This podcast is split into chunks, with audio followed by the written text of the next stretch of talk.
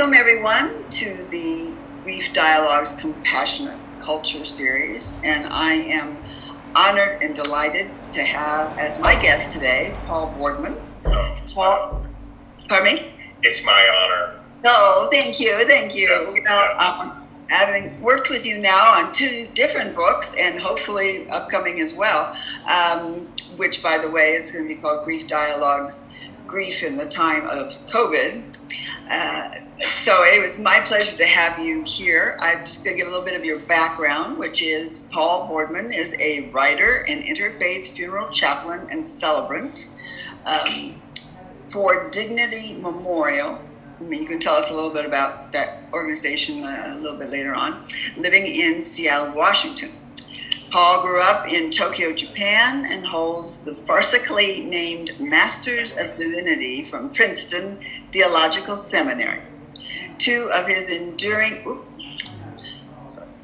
two of his enduring things that just fell off my screen. Two of his enduring thematic obsessions in writing are what constitute, constitutes a good life in the face of death, loss, and the nature of yearning, even greed, for love. His work has been featured in the Good Men Project, Gravel, Thrive Global, P.S. I Love You, Veteran News Report, and ICCFA Magazine. And in the anthologies Just a Little More Time, We Came to Say, and We Came Back to Say. And he's looking to place your, his memoir. And I want to know more about that too, because that's got to be fantastic. Anyway, Paul, thank you for coming here today. Um, and I know us in this this uh, field um, understand about funeral celebrants a little bit, um, unless we have actually experienced them ourselves. Some of them in our, our churches or whatever, we, we've had the minister, the priest, or the rabbi. But um, give us a little background on what you do. Yeah, so a funeral celebrant, some people still call me a chaplain, but, um, you know, we typically, not always, but we typically take the place of a minister, let's say to the person or family who doesn't, you know, have a home church or synagogue or just doesn't really identify uh, necessarily with a, uh, you know, specific faith. Um, or, or they might have been they might they might still be let's say um, a person of faith but they've fallen away or maybe they maybe they've been in a you know assisted living facility for a number of years and they don't uh, participate in the life of, of, of whatever congregation they're part of so so the celebrant is a person who um, you know kind of first just walks with the family and listens to what they want for how to celebrate their lost loved one. Um, and um, what we typically do um, uh, is um, like what I'll do is I'll, in pre COVID times, I, I would actually go visit with the family in their home. We'd sit around the living room and we would tell stories about their person. So I would gather all those stories, right, and and come up with um, what would typically be a eulogy for you know their lost loved one, and then uh, but also come up with an order of service, poetry readings, maybe scripture readings if they if that if they're so inclined, uh, and then um, you know just kind of figure out exactly the way that they would envision to how to honor their person, um, and so the the celebrant both eulogizes, gathers the the eulogy stories, and then also kind of presides on the day of the funeral or memorial service to um, help the family say goodbye. You know, that's that's what a celebrant does. Um, that that's that's pre-COVID. Right, right. uh, and we can talk about you know po- time of COVID kinds of services and like what we do now. But but How it's have changed. any other question? Yeah, you have any question for me? Um, not at the moment because I know things have changed. And what Yeah. I'd love to have you do now is to share the essay that you wrote in Oh, the yeah, first yeah. edition of Grief Dialogues, the book. Yeah. Um, obviously, letting our readers know that this was pre-COVID. This is how it used to be, Yeah. and, and afterwards we'll go into. You can go into uh, what happens now and what you see happening in the future as well. Yeah, okay. So this um, short story, if you want to call it that, um, it's in the Grief Dialogues book, and um, it really it's a it's a nice sort of depiction of what the celebrant does, sitting around with the family, right, the family members, and sharing those stories about their person and trying to figure out what is the best way to honor, in this case, him, uh, the father and, and husband Paul. Um, so the, the title of this essay, um, and, and you'll you'll you'll figure out why it's it, it's uh, entitled this a little bit later in the story, but um, it, it's a it's a little bit um, uh, controversial of a title, but it's called "An Asshole in Plain View." An asshole in plain view, and um, so again, we're sitting around a table with three of the family members, and I'm trying to get a sense of who their person is. So I met the family Susan, his wife, Caitlin, and Lisa, his daughters, right after they viewed and identified their man, Paul, 66, a veteran. Paul had checked into the hospital with flu like symptoms, and then he discovered he had pancreatic cancer. It was all very sudden. They thought Paul would survive this battle too. But then he suddenly got worse and died. The family was shaken up and tearful, in shock. When the nurse asked them which funeral home they wanted, Lisa named ours, one of ours. Uh, the one, the only one that she knew because she drove by it every day. Now death was more than a passing glance through the windshield. In 48 hours, I would host Paul's memorial service. So after we shook hands, uh, Lisa said, smiling through tears, I guess it's fitting that you're a Paul too. I would learn that Paul joined the Army in 1967. While battling in Vietnam, he was exposed to Agent Orange, the defoliant used by the Americans to strip the jungles so they could see their enemies. In the 1990s, Paul was given full med- medical discharge benefits. His symptoms progressively worsened. So we sat down and I offered a sample order of service and described each of the elements, any of which, of course, they could change. They said they didn't plan to write an obituary until after the memorial. And I said, okay, but the story of your person's life grounds the leave, leave taking. It's important to review what he did, where he walked, how he spent his time, what his primary concerns were, who he was connected to, who he was born to, and who he leaves behind. To reflect in a plain spoken manner on the span of his life. The anecdotes, the vignettes, and the storytelling are the meat on this frame. So tell me about Paul, I asked. What would you say about him to help me know him? Well, the first thing Caitlin blurted out is that he was an asshole.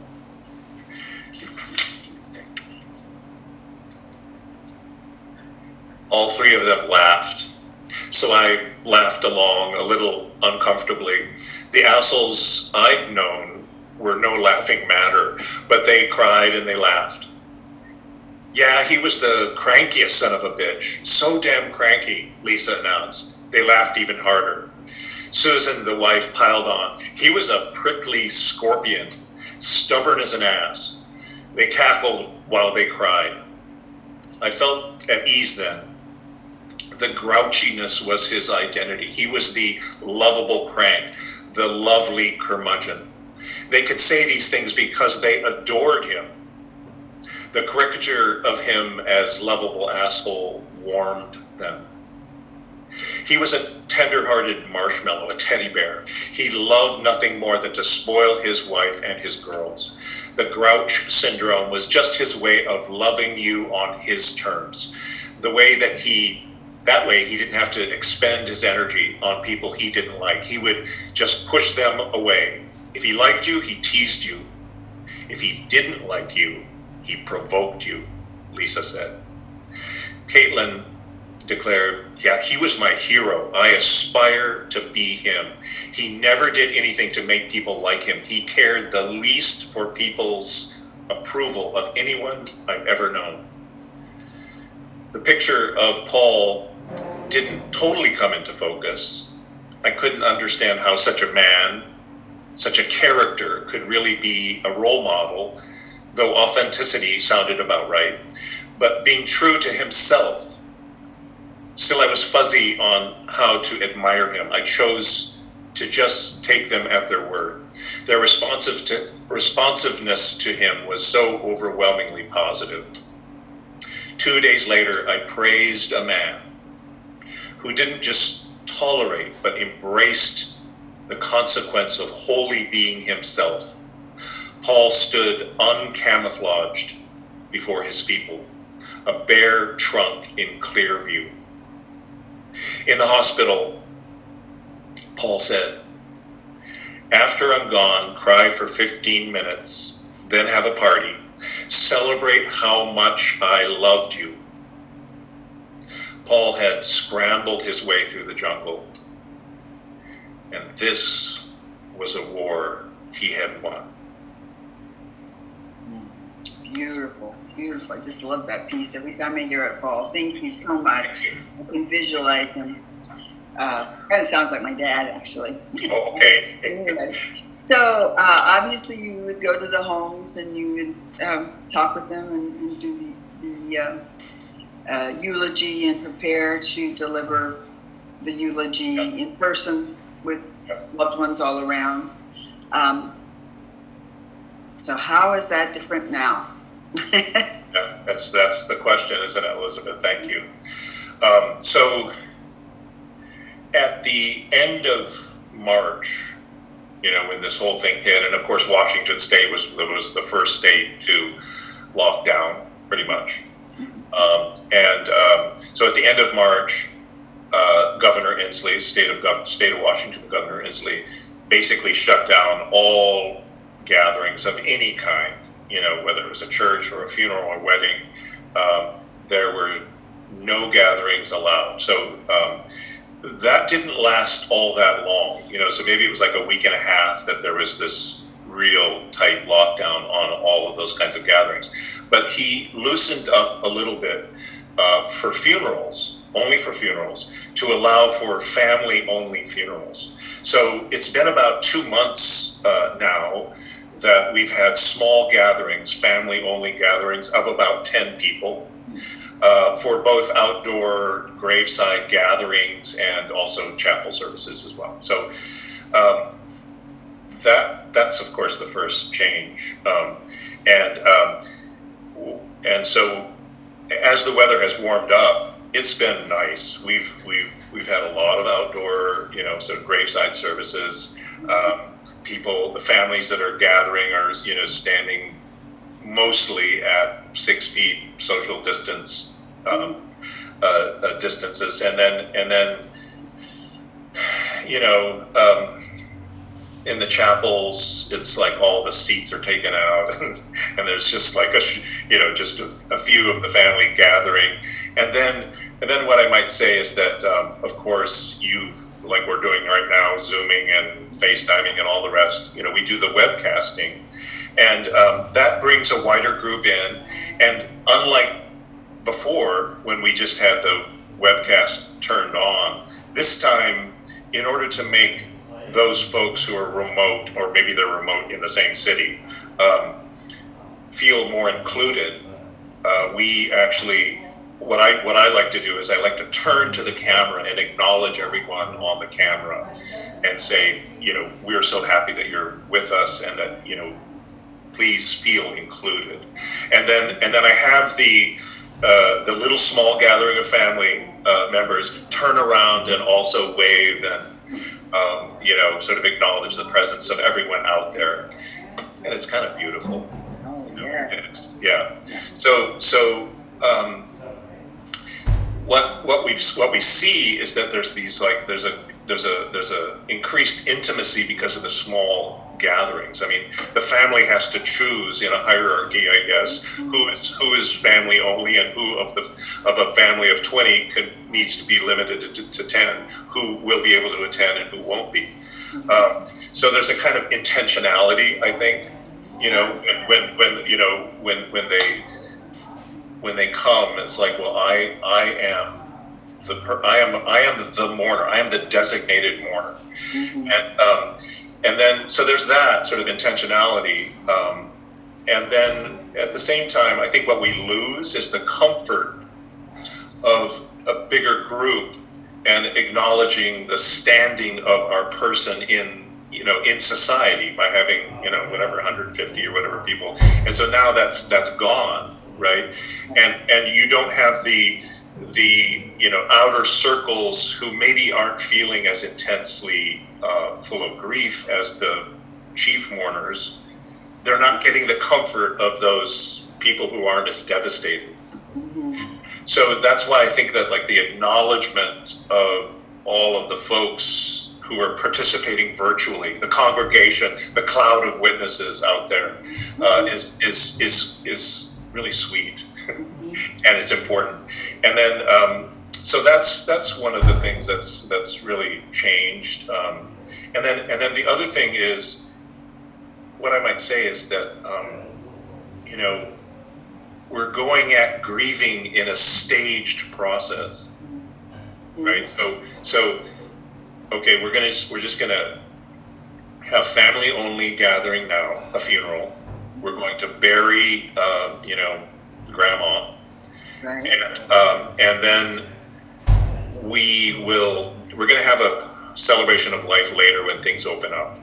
Right. And so, and so there's, there's a, there's a kind of tentativeness, I suppose, where people are, you know, don't know for sure when we will be able to gather, when we'll be able to fully celebrate her life. But um, it also, I think, and I like that, I like how this dovetails with the with the with your project and grief dialogues, which is it sort of mirrors what grief is like, right? It's not we don't just get this thing over with one funeral and get over it. We're going through this process, um, and it's going to be a long time, and we're and it's uncertain. We don't know when it's going to be. We don't we don't know how things are going to come to closure. So, recognizing that, and I'm really proud of my company, Dignity Memorial, for undertaking this, um, recognizing this kind of uncertainty of this time of COVID. Um, my company has undertaken this, what we call the obituary writing project or life story writing project. So, any family that comes in the doors of any of the funeral homes, even if they don't have a funeral lined up, even if they don't have a memorial service lined up, even if they don't have any contract of any, you know, for any of that, we, the celebrants, will write, will start writing their loved one's story. So it's just a way for the family to get going in memorializing their person. So in this case, of course, we're not sitting around the kitchen table. We're sitting around the virtual kitchen table by phoning, Zooming, FaceTiming, and we gather the, the loved one's story. And then we write that up over a couple of days. We send it to the family, and they can do with it whatever they want. They can use, they can, they can, they can hone it and edit it and work on it for their September life celebration service, or they can add, they can put. We've had families um, uh, actually start like a web page of you know like Bob's stories, and then they they put up this thing that's sort of like the centerpiece, a eulogy, if you will. And then um, you know people can add other stories and you know upload pictures and that sort of thing, or they can just add it to our uh, Dignity Obit website. They can they can put it on any of their social media pages and then we'll usually do a, a you know condensed version for the newspaper if that's what they want. So it's just a, this sort of life story writing project. It's just a just a kind of a community service, I guess. But it's not something that we really did before COVID. And it's just a way to help the family kind of get going in the staged process to begin to memor- memorialize their person. Right, right. And um, now, do you see a difference in how the people react in their grief? Um, is are they like stunned or in shock, or more than they would be in any other time? Uh, Yeah, you know, there's there's a kind of um, there's a kind of sense of being stunned. mhm, You know, that in addition to this collective disruption to society, right? Right. you know, there's there's there's you know like we lost our person and whether that they lost their person to, to covid or not Mhm, uh, you know i think there's a kind of fear that that their person's signature story gets drowned in this huge collective mhm, disruption you know this the story that we're all walking in now. And and then and then i think there's there's there's also this sense and this is this is changing now as things open and up open up and you know uh, i think there's maybe less fear now but let's say in april in the in the in the in the heart of it there was there was there was less opportunity to handhold like literally literally but also figuratively right? So so the funeral directors were also doing the arrangements um, over the phone or or maybe uh, zoom or whatever. And then and then likewise you know the celebrants who is who are sort of there were, were providing some sort of spiritual care were not there in person hugging and hand holding you know and and so so there's a sense of there was a sense of like distance um, I think from the families, there's not having the kind of intimate help that they that they needed that they need in this time of huge crisis and grief. So that that's that's I think the main thing that I have observed, observed. And then we you know we, we then we finally meet, let's say at the graveside service or chapel service, whatever, and it's kind of tough because you can't hug. You know you you got your face mask on, and it's just it's that's that's a little difficult. Right, right. And from what I'm reading, that may not change, at least for a That while. may not change. That may not change. And so the the webcasting is here to stay. Mhm, The the you know I can't even shake the widower's hand. You know, Mm-hmm. Mm-hmm. or hug him.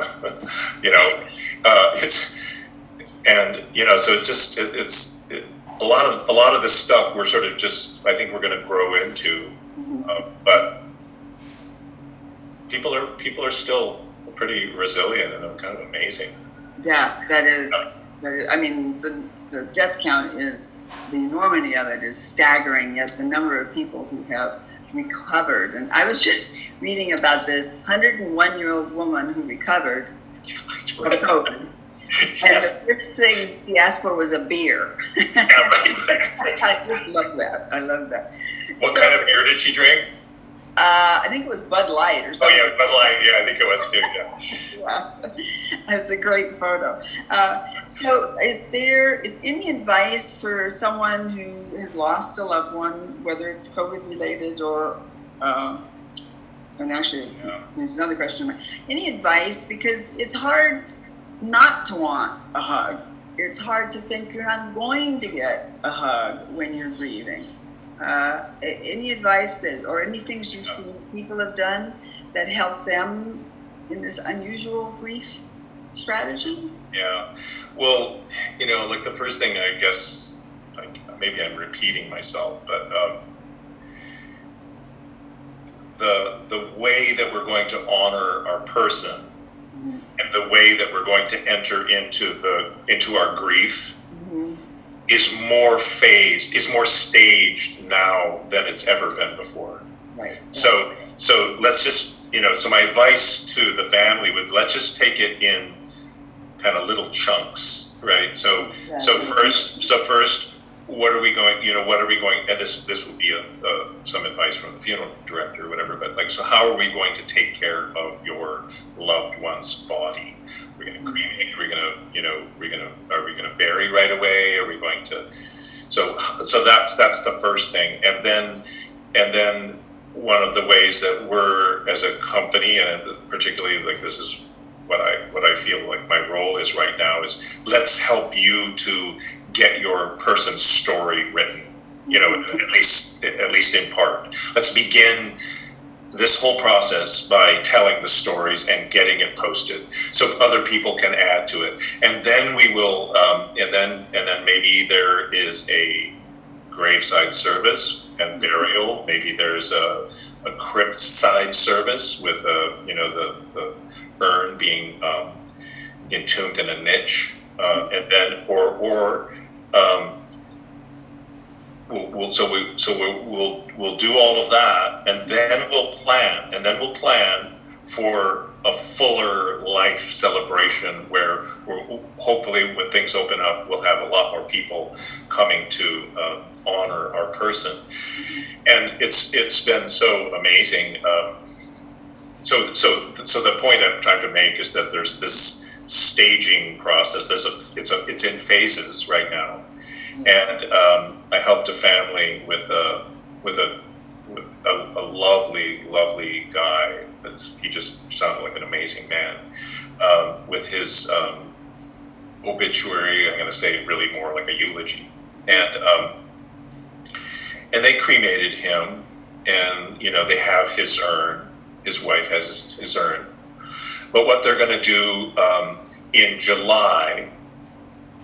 Um, in, in her language, Lord willing, is um, is uh, his birthday is I think July 11, and so and he liked to sing karaoke, karaoke, and so they're gonna if it is open, um, they're going to go to his favorite karaoke karaoke place, and then and then um, so they're going to do that in Bellingham because that's that's where they had lived, and then they're going to do another um, arc, arcade game center um, celebration with another smaller group of people in I don't know north of Tacoma or something like that, where he also liked to go. He was a gamer and mm-hmm. playful, childlike guy. But uh, so they're gonna so they're gonna do these. There's gonna do these like you know sort of phased and staged celebrations of life. And then when things just like hopefully they're maybe maybe wishful thinking, when things really open up, they'll have a you know a big gathering mm-hmm. to celebrate his life. Right. But so it so I just thought that was kind of lovely that they were oh, doing these things wonderful. and planning these unusual ways to celebrate his life. Yeah. Right, right. Um, what has been the toughest thing that you've had to change or experience, adjust to? I would say it just goes back to, um, you know, the adjustment um, of distance between myself and the mourning, grieving people, the bereaved. Um, I just, it's it's tough you know, number one, number one, not even actually being in the same physical space when we're gathering their loved ones' stories. I think it's tough for them. It's tough for me. And then when we do meet, like I said, it's it feels a little bit on the like almost tragic that you know I can't reach out and right. hug them and, and just kind of be closer with them. And and so that's that's what I would say is the toughest thing. You know, here I am supposed to be, you know, kind of with these people, and mm-hmm. and I can't do it properly. It doesn't feel like I'm doing it properly. Right. Um, but so I guess I I guess what I try to do is maybe use the use the saved time that I would traveling to visit homes and all that.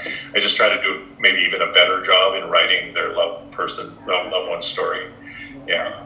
You know, um, I, I, I, do you know Thomas Lynch? He was a he's a funeral director and poet. Yeah, you know him. Yes. Yeah. Yeah. He had a he has this um, beautiful article out in this month's uh, Atlantic Monthly, and his, his article is called is called "Death Without Ceremony." Death without ceremony um, okay. And yeah, and it, it, you know, he talks about the fear that families, grieving families, have that you know the collective hundred thousand deaths is going to overwhelm and swamp the signature life of my loved one. Right.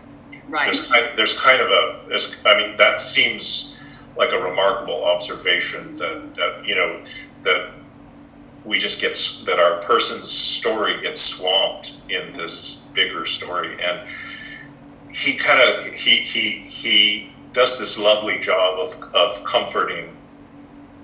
Uh, you know, people who have suffered loss, even maybe a COVID loss, Mhm. by just saying, you know, like number one, even if it's a COVID death, that's just a footnote on my person's life. That's just a footnote. And um, you know, he says he says like he, he writes this beautiful line of that death steals everything except our stories. Oh wow. Death death steals everything except our stories. And so you know, death can't even take our stories away, right? Like no no way. So so it all starts it feels like to me when when we, when we need to pay our respects and we're we're we're we're trying to do the best we can during this time to pay our respects we need to get our person's story told right that's the that's like the first order of business so that so that we're so that you know we're carrying that person in our memory Right. and we're carrying that person and we're and that's like obviously our our job to do our work to do along with those other things you know but um and then you know something that you have said often before right grief stories are love stories Absolutely. yeah that's that's that's a that's an elizabeth tagline but um you know so the first order of business whether it's a pandemic or not um, is gathering and telling our loved ones stories Right. and Beautiful. yeah What did um what brought you to this field in the first place? oh to this field Yes. well um so my my uh, my parents were missionaries Ooh. to japan Mhm. and i grew up in japan until i was 18 years old Oh my gosh. And um, so there was always this sense of you know kind of this uh, um, we they sacred profane sort of bifurcation in in my life you know sort of the japanese heathens and we're going to you know, save the souls of, and and um, so i just had this kind of thirst to uh, kind of know about things of the spirit and you know maybe rites and rituals and ceremony. So I went to seminary. I went to Princeton Theological Seminary, like I, like you in your introduction, have the ridiculously named Master of Divinity, uh, as if, as if. But um, so um, then I kind of went through my life. I was in academics. I was in business. I was in just a number of things. And and when a big life change came along in my fifties, I just thought, actually, from reading some of Thomas Lynch's books, you know, I figured I would maybe do well to um, sort of put my seminary training to work by becoming a funeral director. So I went to funeral. I went to funeral service school. I never became a funeral director, actually. But once I entered into the field, it felt like this was a, like a tiny little niche, being a celebrant or a chaplain, which was fitting for kind of both my interest and my education. Right. Yeah. Right. Interesting. Does Now, that answer your uh, question? Yes, yeah, it's Okay. really interesting. I love the Japanese lead up there too. Yeah. I mean, that really mu- must have been a profound impact at 18. Um, so, you, were you a fu- funeral te- uh, removal tech at one point? I was, yes, I was, and that uh, I think. Oh yeah, in your in your first book, Uh, yeah. uh, just a little more time. Um, I have a story in there about a removal I did. So the, the first part of it was just like um, the first part of my entering into death care, I guess you could say, was, um, you know, just uh, getting familiar with going into homes where the where the loved one had died, Mm-hmm. and you know, and bringing out in the most reverent way possible the you know the loved one Right, right, into our we called it into coming into our care. Yeah. right. Oh, what a beautiful, beautiful. Do you have any um, friends who are still uh, removal techs. I, can you ima- I can't imagine, and I'm wondering if you have some insight as to how that's dealt with now. Yes. Um, there are, um, so when it comes time for the, for the funeral removal, for the removal tech, uh, they, they would know in advance if there's, if there's a COVID, if they're going to pick up a COVID case. Right, And so there are, you know, some strict protocols in place and PPE right, personal right. protective equipment um, for them to go do that so that they're safe. That there's Um, yeah. Um, but um, other than that, other than the, than the actual COVID case, you know, it's, it's uh, from what I understand from my from my removal tech friends, it's you know it's the same. it's the same. Yeah. Right. Yeah. I remember that story in the first book and uh, the interaction with the family as you were Oh, yeah. the- the wife, the mom, Yeah. and I'm just that that was just so moving, and I'm just wonder. I, I'm assuming they can no no longer stop and I um, you know have a conversation with the folks, and I, I relate that to, to myself because I was with my cousin when she died of ovarian cancer. My sister and I were both at her side the last couple weeks of her life in California, and um, the removal techs came, um, and uh, they suggested we go in the other room. Her her husband and I, my sister, um, and we, that we go in the other room, and because they would do something, you have to do something with the body, and you know that it's probably not something you want to, to witness. Um, So we went in the in the bedroom and we kind of we started telling stories about Myra, and the three of us, and she we'd been married six years, so a lot of the stories uh, Larry didn't even know. But we started telling the stories, and then um, the removal tech, who was extremely courteous, um, came in and said, "We're we're going to leave now. Um, you know, I'm sorry for your loss. All the right things, very heartfelt." And um, Larry, I said to Larry, "Do you want to see them go?" And he said he, he did.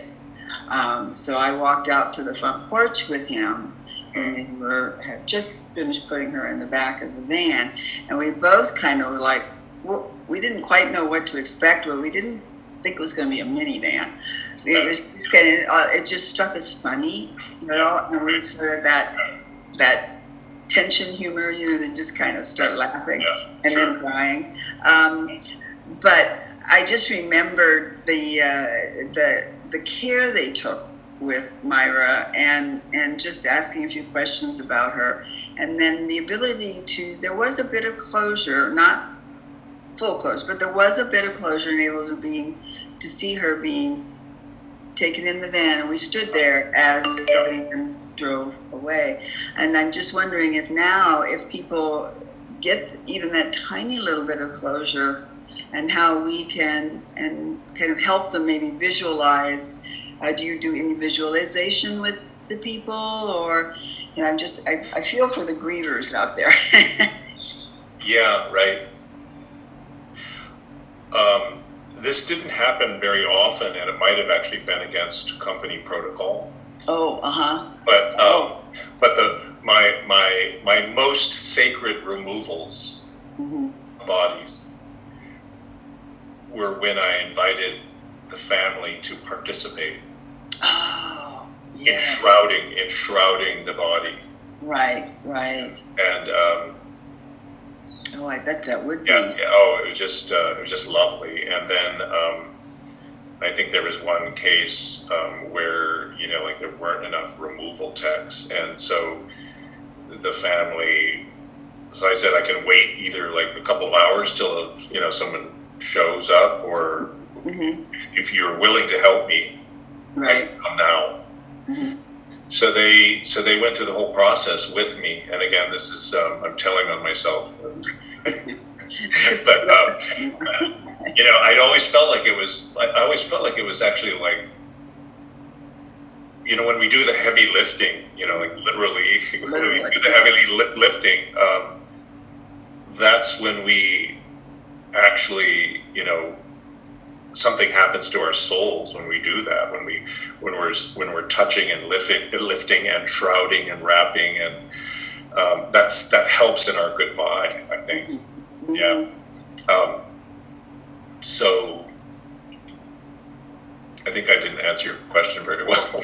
I'm not sure there is an answer because at this Oh. time it's just hard to bring the loved ones into the process of Yeah. final moments. yeah.